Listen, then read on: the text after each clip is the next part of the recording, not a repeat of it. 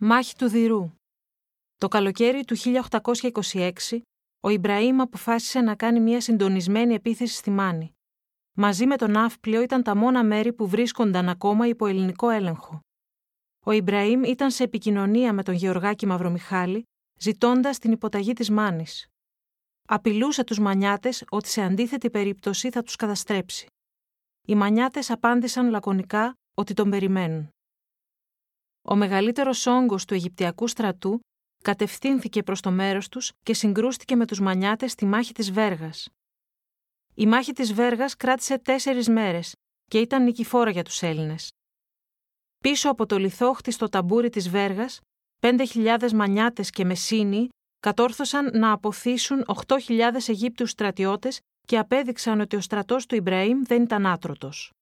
Παράλληλα, οι Αιγύπτιοι προσπάθησαν να αποβιβαστούν στο Δηρό τη νύχτα της εικοστής πρώτης Ιουνίου. Μετά την αποβίβαση χωρίστηκαν σε δύο ομάδες. Η μία ομάδα κατευθύνθηκε προς την Αρεόπολη και η άλλη προς τον Πύργο και τη Χαριά. Οι κάτοικοι της περιοχής αρχικά ευνηδιάστηκαν και πανικοβλήθηκαν. Οι περισσότεροι άντρες βρίσκονταν στην άμυνα της Βέργας.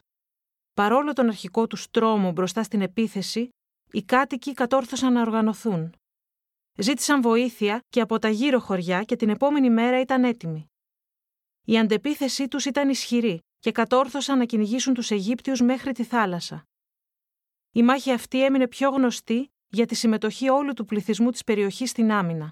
Άνδρες, ηλικιωμένοι και οι γυναίκες της Μάνης έμειναν στη λαϊκή μνήμη γιατί πολέμησαν με ό,τι μέσα είχαν στα χέρια τους, δρεπάνια και πέτρες.